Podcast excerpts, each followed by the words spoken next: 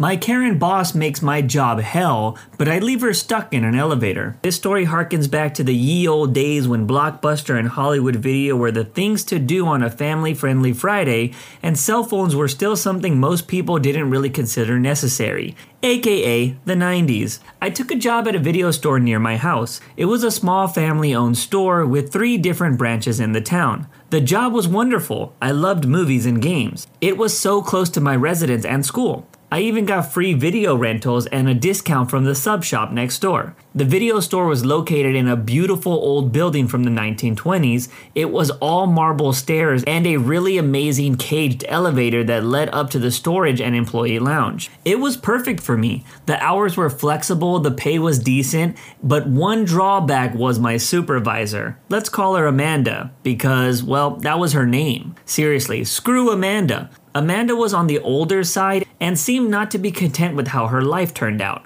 As a result, she took all of her frustration out on everyone she could, especially those people that she worked with who happened to be younger. If you were a young college student like myself, you earned a special little extra helping of disdain from her. I mean, really, like how dare you decide to actually have aspirations of making more than 750 an hour? While I'm genuinely fairly tolerant of people like Amanda, she really went the extra mile to annoy me as much as humanly possible. She was bitter, mean, petty, and did anything and everything she could to just be plain unpleasant. She wasn't even nice to customers. The only upside to this attitude was that she didn't let Karen customers get away with Karenness. I might have been able to take more if she happened to be more particularly knowledgeable or good at her job. She was neither and only appeared to have the job because of good old nepotism. She was the daughter in law of the owner. She knew nothing about movies, games, gaming systems, or anything we rented or sold. When the customers had a question, she would pawn them off on another employee. When she had a problem with the computers, who did she call to fix it? Me. When there was a delivery that needed to be checked into the system, who did she call? Me. When stock needed to be dragged up to the stock room, that'd be me again. Any unpleasant task that came up, she would always give it to me. Generally, she hid in the back watching TV or talking on the phone, which did tie up the store's landline for literally hours, or did anything and everything she could to avoid doing an actual job. When I brought Amanda up to Ken, the owner, he simply sighed and gave a pained look and asked me to just try to bear with it and stay out of her way if I could. I got the distinct impression that Ken didn't much care for her either, but she was his daughter in law. He did his best to try to make sure I wasn't scheduled to work with her more than at least once a week. One day, I was on the phone with a customer discussing a late fee on their account when Amanda wanted to make a call. This resulted in Amanda ripping me a new one in front of an entire store of people. It was a Saturday and we were packed to the rafters. She was yelling so loudly that the woman on the phone asked if we were being robbed and whether she should call the police. Before I could answer, Amanda yanked the phone out of my hand and slammed it onto the cradle. You are never ever to be on that phone, you understand me? When I was desperately aching to headbutt her, I bit my tongue, took a deep breath, and I counted to 10. When that didn't work, I counted to 20, then 50. Instead of telling her that I hoped that she would be ravaged by rabid wolverines, I simply smiled and said, all right. This seemed to annoy her even more than if I had gotten angry. She stormed back to the office, and I took a stream of customers, all of whom which asked if I was okay, and one offered suggestions on how to dispose of a body. I appreciated the suggestions, but I had plenty of my own ideas. And while eviscerating her with a pair of rusty safety scissors might be a fulfilling immediate solution, it probably wasn't good for my lifetime goals. Unless those goals involved being in a jail cell and becoming overly acquainted by a thick woman with the one eyebrow named Big Betty. Instead, I checked it off in my big book of voodoo curses, and I hoped that I would have the chance to pay Amanda back for her thoughtful gesture of embarrassing me in front of half of the metropolitan area. Still, there were a few pieces to be laid out for my malicious compliance, and Amanda wouldn't disappoint me. The next piece came perhaps a month later. I had been at work for several hours on my nine hour shift and had only seen Amanda once, and that had been when she had left the store. Considering I only had two hours left on my shift and hadn't taken a break, I really needed to go to the bathroom. I told my coworker that I was heading to the restroom. This was, however, apparently not in keeping with Amanda's view of for the universe. She actually began to bang and kick the bathroom door, demanding I come come out. I took my time, washed my hands, adjusted my hair, and calmly walked out of the bathroom. While she began to scream, I ignored her and walked up to the front of the store and took the cart of movies to be reshelved. She grabbed the front of the cart and swiped the movies off the top. She then informed me of my questionable patronage, told me that I liked to passionately hug mothers, and that I was a female dog. Really, I had no idea of any of these things about myself. I thought all the time that I was just a regular everyday college student. I could have probably gotten on television if I had known all these unique things about myself. Amanda told me that under no uncertain terms was I to ever leave the floor while I was on the clock. Again, I summoned my inner calm that would have made Gandhi proud. I forced a smile and nodded, All right. I had made up my mind that I would have my chance. No matter how small, I would have my moment. The shining moment came on a lazy and blissfully quiet morning. As it was morning, it would just be me and Amanda. Hopefully, she would stay in the office and I wouldn't have to deal with her at all. When I came in, there was a worker man in the back working on the elevator. One of the guys came up and told me he needed a part and he would be back tomorrow to finish up the work. Annoying as now I would have to schlep armfuls of heavy tapes up the stairs, but it wasn't the end of the world. The light of my life arrived a few hours later without a word to anyone. I stood at the front putting Be Kind Rewind stickers on a batch of new arrivals when I noticed Amanda through the back door getting into the elevator. After the man told me that he needed a part, it didn't occur to me that the elevator had power on, and I had a moment of amusement at thinking that Amanda was going to have to take the hated stairs. She was, above all, lazy. However, it seemed that the elevator did indeed have power and work.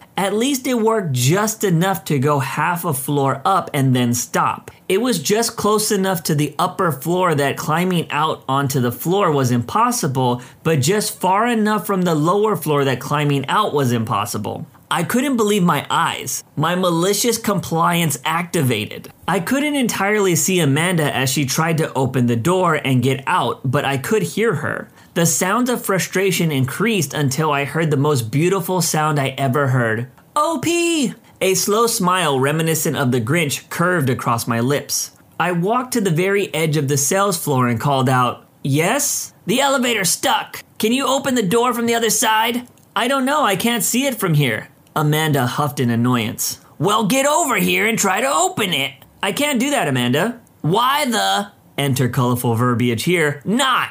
I'm not allowed to leave the floor while I'm on the clock under any circumstances. Are you? Enter an even naughtier word here. Kidding me? You said it yourself. Since I value my job, I cannot possibly go against orders. A stream of curses came from the lock and stuck elevator. I'm pretty sure I'm still not old enough for all the things I heard that day. Call maintenance. The number should be in the office trying to sound as innocent and sympathetic as I could possibly manage while also trying not to burst out laughing. I can't do that either. I have to leave the floor to go to the office. You think you're real? Some many naughty words. Funny, don't you? I don't know what you mean. Call Ken then. I know you know his number. Well, I would, but I'm not allowed to use the phone, remember? Amazingly, there were no curses. There was no screams. There was not even one word telling me that my parents were never married. It was silent. I think for the first time she realized that she might actually be in a little trouble. She was stuck in that position entirely of her own making with no way out for the foreseeable future.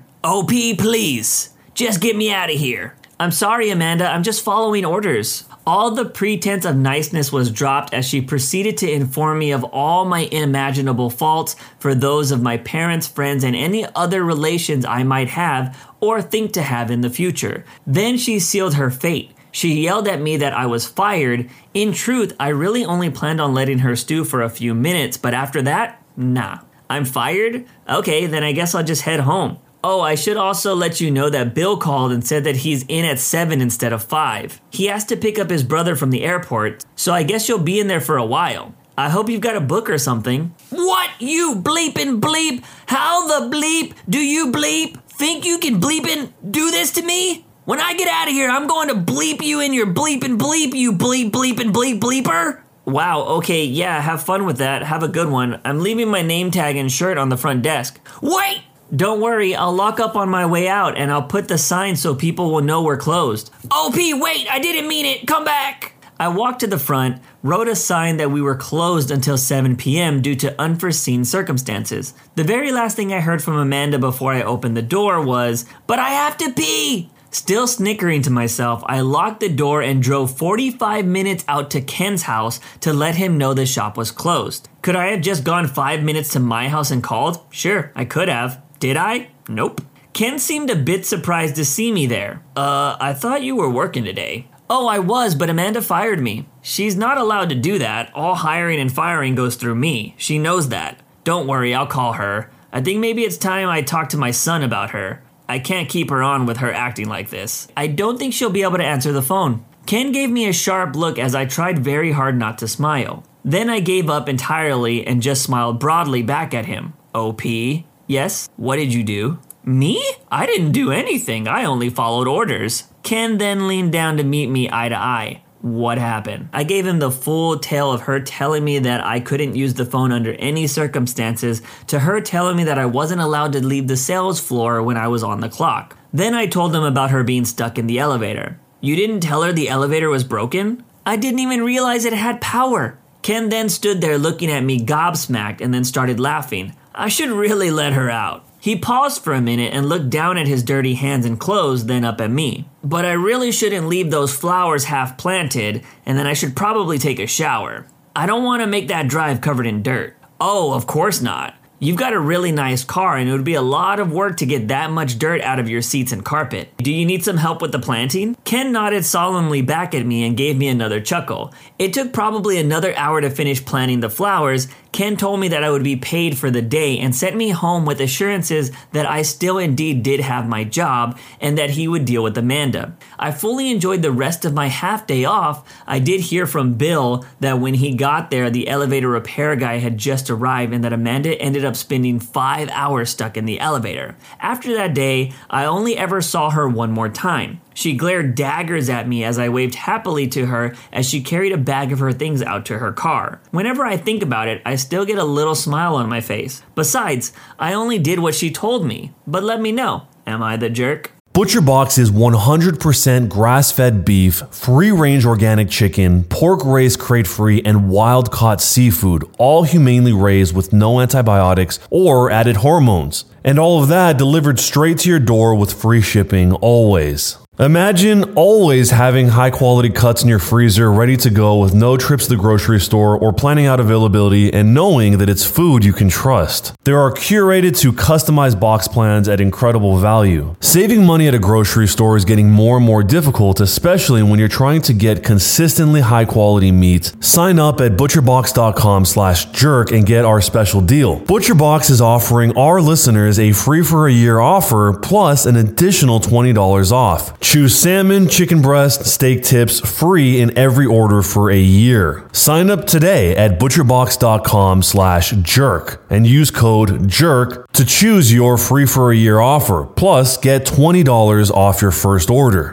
This probably goes down as one of the most epic malicious compliance stories I've read here on the Jerk channel. I have so much respect for people that wait for the perfect moment to get back at someone because it is one thing to get revenge, but it is another thing to have an epic story to go along with it. I find it pretty funny that even the owner of the store didn't care and left the terrible boss stuck in the elevator while he planted flowers. Sometimes karma just tastes the sweetest. Inmates try to act tough, so I cost him his free time. As a preface, I work in the security law and enforcement industry. This story takes place in an old county jail during the height of COVID. At the time, I, female, was a correctional officer running my own unit in a majority male populated and employed facility. It took a few months, but I finally earned the respect and trust of most of the inmates. It was drilled into my head that from day one to always be firm, fair, and consistent. And I was. That is how I succeeded running a unit efficiently, though it wasn't without its issues.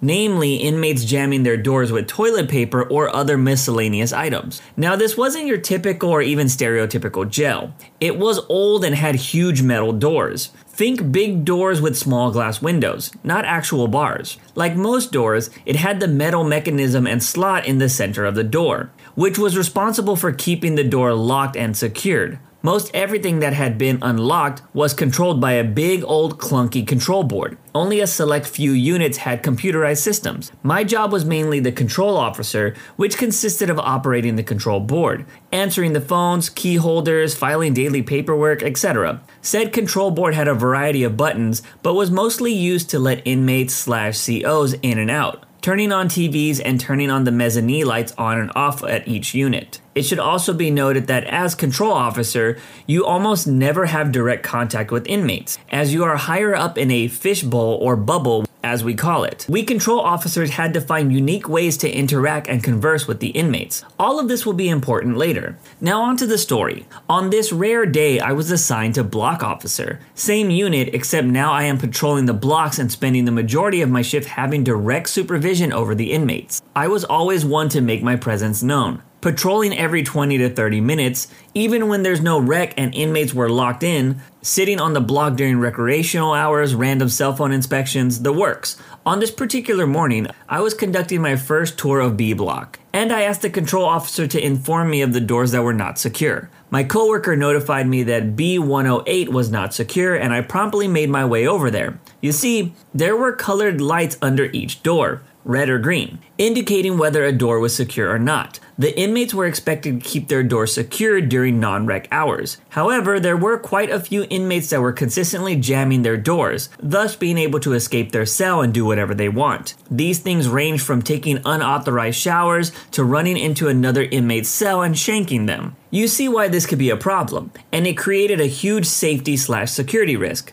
The inmates in B108 gave me an issue with this at least once a week, even when previously housed in C block. They resorted to putting globs of toothpaste in the slot to manipulate the door open. I had had enough. I made them clean it out, and as a punishment, they wouldn't be receiving rec during my shift and would be getting a three day lock in. Simply put, that meant no phone calls, showers, TV slash tablets, or yard time during first shift and only coming out for scheduled appointments. It may sound a bit harsh, but they always get rec time at some point in the day, and this was one of the few tactics that worked for me. To say that they were livid would be an understatement. The one inmate, who we will call Potty Mouth, PM, was fuming and spouting slurs and insults even after I left the block. I didn't care. I warned them not to jam their door on numerous occasions. Three days go by and they finally are allowed to resume recreational activities. I am assigned the block again and delivered hall passes. These are used for inmates to get around the jail for upcoming video calls. At this time, in person visits were not allowed due to COVID, and inmates were doing video calls in the visitation room instead. It so happened that one of these inmates, PM, in B108 had a video scheduled for that day. All visits are made with the knowledge and consent of the inmate days prior. Dates and times, 30 minutes, are precise due to a limited amount of monitors in the visitation room, and there being over a thousand inmates in the facility. Once your time is up, your time is up. If there is a connection issue or the person doesn't show up, it cannot be pushed back to later in the day. You must reschedule for the upcoming weeks. It's early in the morning, approximately 8:15, and I knock at the door to get the inmate's attention. PM wakes up and immediately starts in on me. What you be? I inform him of his visit and slide him his hall pass under the door. Like your standard hall pass, it has a time, date, or time of the appointment. Inmate name, unit, blah blah blah. He snatches it up and orders me not to freaking say anything to him. I walk away not wanting to start anything first thing in the morning. Visits start promptly at noon that day, and the inmates begin preparing themselves to see their loved ones, taking showers, getting dressed, and so on. It's not my job, but I always went out of my way to remind inmates that their appointments was soon, and I would let them leave 15 to 20 minutes early so they could walk across the jail and make it there on time. You wouldn't believe how many would play poker or watch TV and would actually get mad at me for interrupting them trying to remind them that they had an appointment. Then, five minutes before their visit, rush to take a shower, run out, and then come back upset that they somehow missed their appointment. I was in the bubble covering for the control officer while they took their lunch. When I noticed PM sitting on the table undressed, sweats and a t shirt, talking to another group of inmates with his back turned to me. I looked at the time and realized it was only about an hour before his video call was scheduled to begin. I then began to flash the mezzanine lights to get his attention. It took at least two to three times of me doing this before the other inmates told him to turn around. assumes I want him off the table, policy violation, and flags me off before turning back towards his friends. Cue malicious compliance. You want me not to say anything to you? You want to ignore me when I'm trying to help you, even after getting cussed out? Fine. I sat and watched every single inmate in B block get up, shower, and get dressed. They were ready to go at least 30 minutes before their visit, all lined up near the door, anxiously waiting for me to let them out. Everybody but PM. No, he wasn't outside playing basketball or on the phone and just let the time get away from him. No, he wasn't taking a nap. He was just sitting 10 feet away from everyone who was waiting, running his mouth. 20 minutes before his visit starts, I begin letting the inmates into the hallway. I stop one of the nicer inmates and ask, Why isn't PM with you guys? He's confused. I say, yeah, I gave him his pass this morning and tried to flash the lights at him. He runs back in to remind PM of his impending video call. PM shoots daggers at me and frantically runs into his cell to get dressed. I smile to myself. Unsurprisingly, he missed his visit. He came back screaming at me for making him late for his video call. I didn't care. I just laughed and said it wasn't my job. The best part is, there was a huge clock hanging directly above his head, so there was no excuse. But let me know. Am I the jerk? Good on this OP here for sticking it to the rude inmate. I know a lot of people don't have sympathy for inmates, but I've seen plenty of people change their lives in prison. So I'm always for respecting people that want a second chance. But if you are going to be a jerk even after you've messed up, you deserve the karma that goes your way. That's it for today's video. If you want to make sure you don't miss out on any content, hit that subscribe button and make sure you hit that bell to turn on notifications. If you want to finish listening to all those stories, use the playlist at the top of the description. And if you're someone who live streams and needs copyright free music, check out the Cream of the Crop music by searching Cream of the Stream on Spotify or whatever music platform you choose. Remember, it's free.